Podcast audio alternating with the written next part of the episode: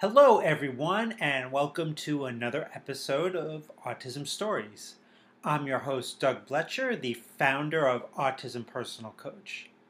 Autistic people are the true experts of the autistic experience, and Autism Stories is where we interview autistic people to learn from their stories, experiences, and get their advice.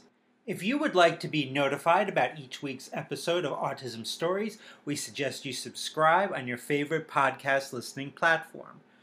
We would also appreciate it if you could give us a positive rating and review, as it will help others to learn about autism stories. I'm excited to announce our first two podcasts that will be part of STEMI Vibrations, a day to celebrate autistic voices on April 2nd. The first podcast comes from Nira Birch, the I'm Not Drunk, I'm Autistic podcast. And the second is from Maisie Soetantyo from Autism Career Pathways. Nira will be pondering the true meaning of Autism Acceptance Day and will discuss strategies for decompression after meltdowns in her podcast.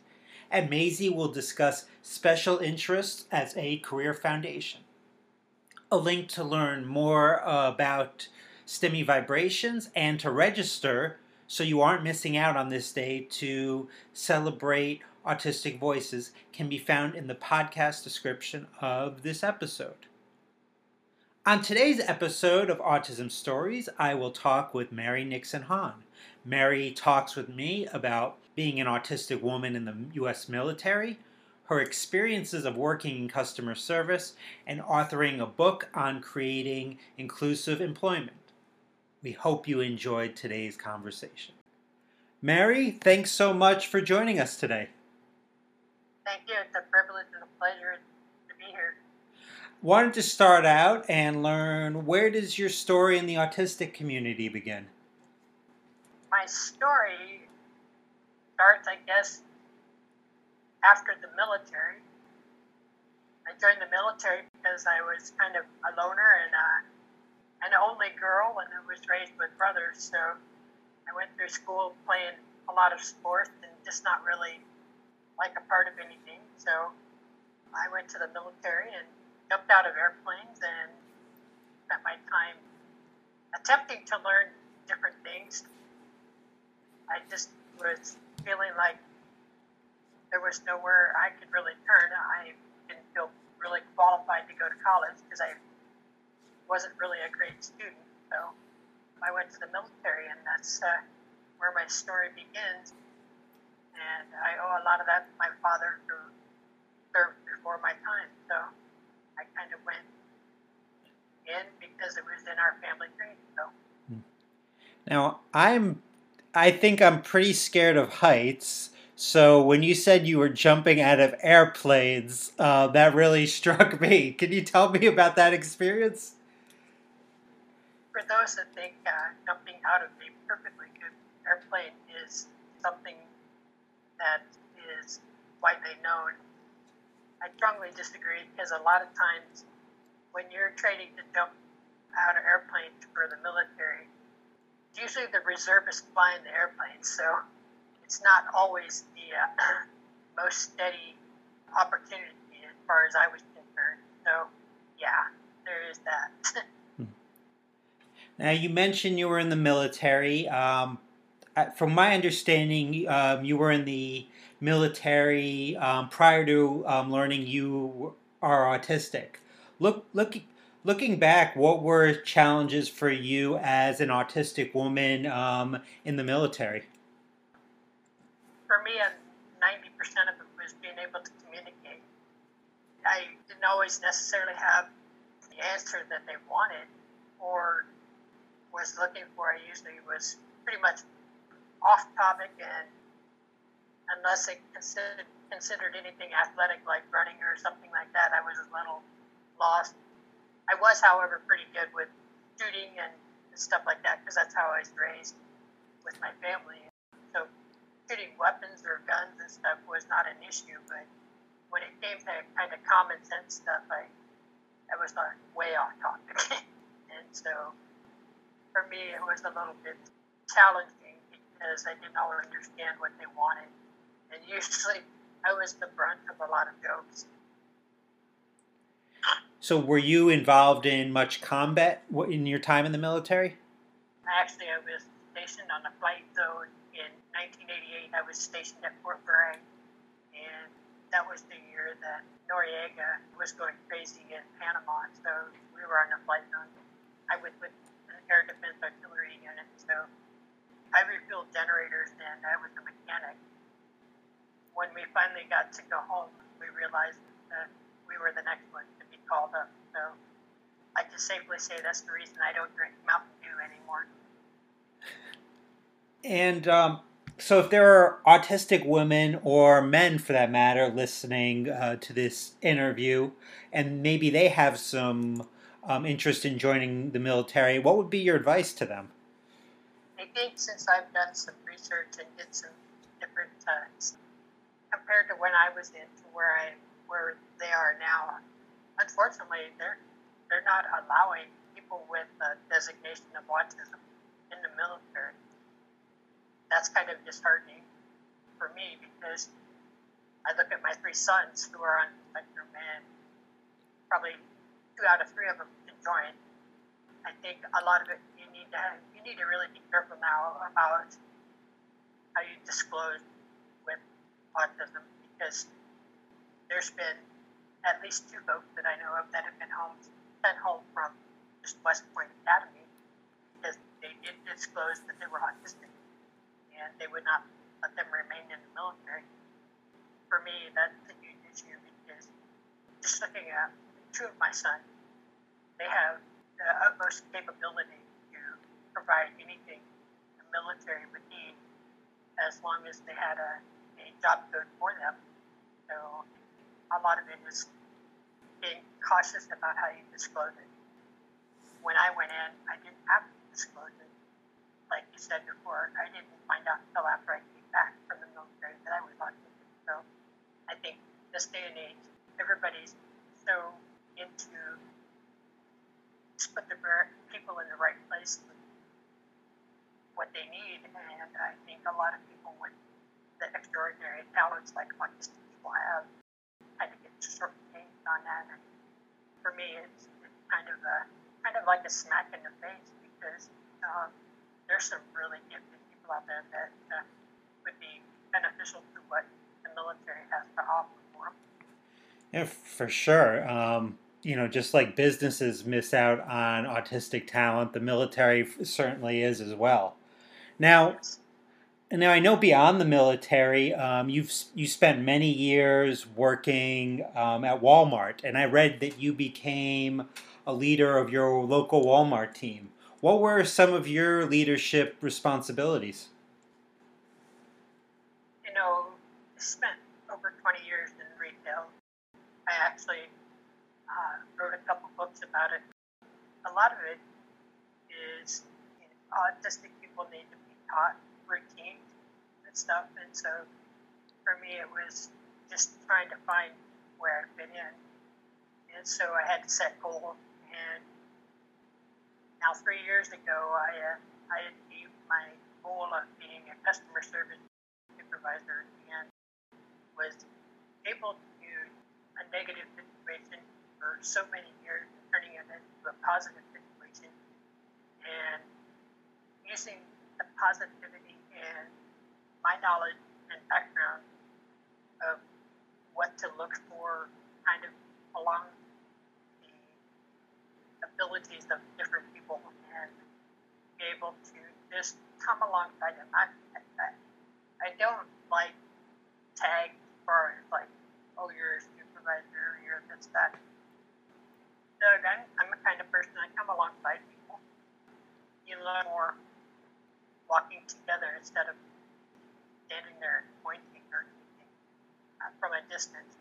I'm very much a hands-on person, and so for me to end my career in the supervisory position with the respect that I ended up with and still receive to this day, it was. It's interesting to lead in my position and just know and watch body language and facial expressions on how people react.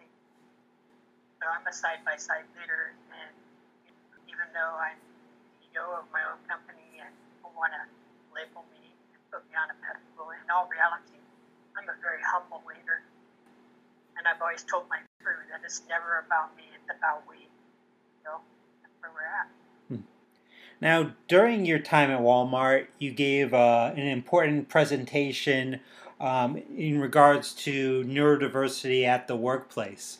Uh, you know, I guess the first thing I'm interested in is how many people um, work, work employees at Walmart got to see this presentation, and what was your message regarding supporting neurodivergent people um, working in at Walmart or in the workplace? I had the privilege about six years ago to kind of live out something my dad had taught me when I was a kid. Teach people how you wanted to. So I got to present to Walmart on four different WebExes. It was a regional presentation.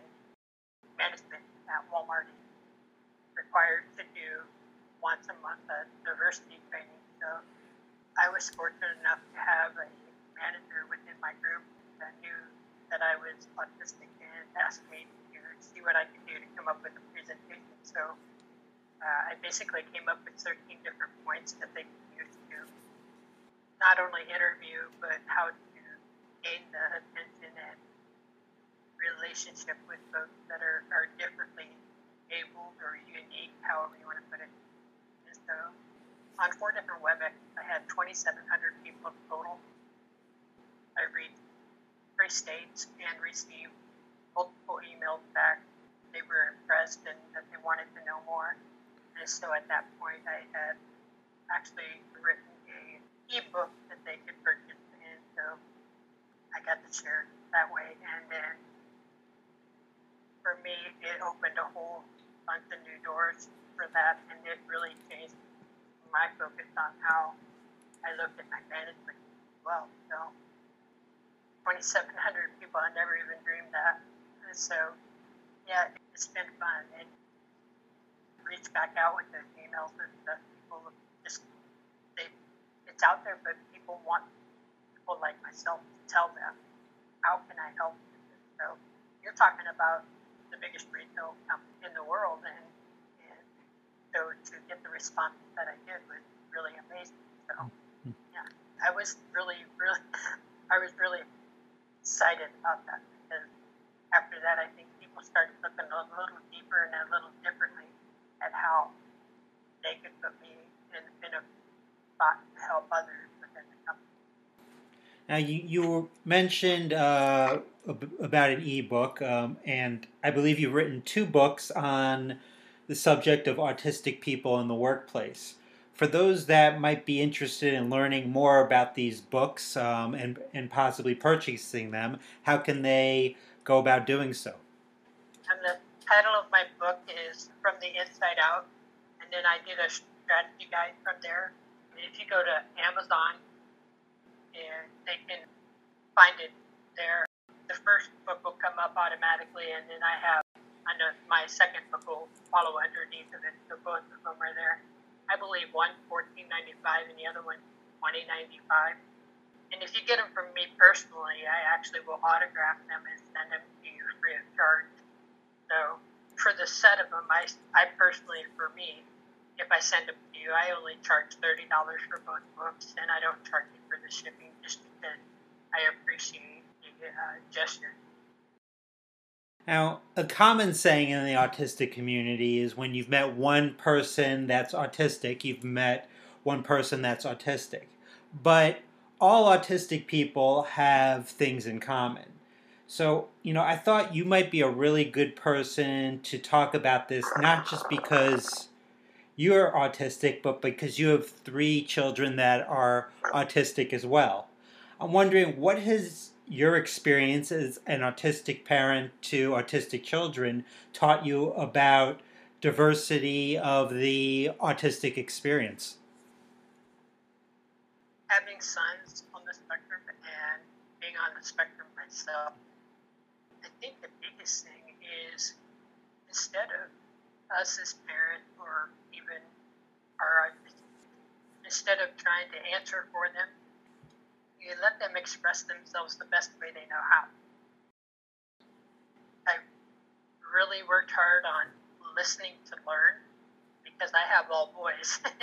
Again, I'm, I'm the only female, so you know, and I think a lot of times as a mom, you want the answers right away, and you're not going to get it right away. They need time to process just like you do. So if you look at a process type situation, everybody needs time to process. Some take time, and some they can answer you right away. And I think the biggest thing is listen to learn. And then another thing for me is instead of expecting them to do something and know it, let them teach you what you need to teach them. My biggest thing is just even when I have friends that ask me to come and be around their kids and see what I think, you know, 90% of what you need to know is right in front of you and each person is going to teach you either by body language, facial expression, or communication through his language or however they communicate. Have multiple people that have kids that work with AAC devices, love them, absolutely love them, you know. But each kid, each parent, each person with autism learns in a different way. And instead of rushing to everything, you know, give them they'll teach you and you can teach them. It's a two-way street, Doug. Absolutely. Um, I think listening to learn is essential. Have, have, were there have there been any you know specific things along your journey that helped you to become better at listening to learn? I think the biggest thing for me is if you look at the two different sides, you look at female side and a male side a female wants you to answer right away and, and they're going to be all in your face. Where I think my boys, even my husband, and even the gentlemen that I work with, even my coaches I work with, the biggest thing for my boys is listening to what they're saying because, again, right away, naturally, I want I want an answer right away, but they say things different. You know, it's and that's just the common theme for all my boys is you just have to listen. I guess I just it's something that I've obviously had to learn because mm-hmm. I boys, boys, boys everywhere, military everywhere. So you know, I think the strongest suit for me as a mom is just listening because not everybody wants an answer; they just want to understand. Yeah, absolutely. Sometimes people just need support and maybe a little validation. Mm-hmm. Yeah, and that's the same thing. You know, I, I we talked about my military experience, and that's something. If you take two circles and you overlap them, the commonality my military experience and being a veteran on and being an autistic parent, listening to what I have to say, or listening to what the veteran has to say, or that homeless person, you know, just because I'm autistic and my son is autistic doesn't mean that we are any different. The only difference between you and I is how I think and how I communicate. Literally, that is it. You know, if you're going to sit here and judge me because of my super stringy gray hair or or the color of my shirt, then you truly don't know what's in your heart. So if you've taken five minutes to listen to them, it gives you something more to go on. Well said, Mary. And I, you know, really thank you for spending time with me and um, getting to learn a little bit more about your story. Oh, thank you, and I appreciate the time. And again, you know, if anybody that uh, hasn't connected with me or wants to reach out to me, I'm on Facebook, but I spend more time on LinkedIn now because I'm trying to develop a more of a business relationship. So yeah, just reach out to me to connect. And, you know, I'm more than willing to do podcast or, you know, sometime it'd be cool if we could get together and do an actual personal touch on a, on a presentation or something. Thanks so much to Mary for the conversation. To learn more about Mary, check out the link in the podcast description of this episode. I really liked what Mary said about working besides people and not standing from a distance and pointing fingers, because that's exactly what our coaches at Autism Personal Coach do to help our clients get their needs met and desires fulfilled. If this sounds like the type of support that's missing in your life, then you can book a free call with me today to discuss working with Autism Personal Coach. A link for the free call can be found in the podcast description of this episode. I hope you enjoyed this episode of Autism Stories, and if you did, if you could tell a friend, foe, or anyone you know about it so they could have the same enjoyable experience as you when listening to Autism Stories, it would be very much appreciated. On the next episode of Autism Stories, we will discuss what autistic leadership looks like. Until next time, I'm Doug Blecher of Autism Personal Coach. Talk to you then.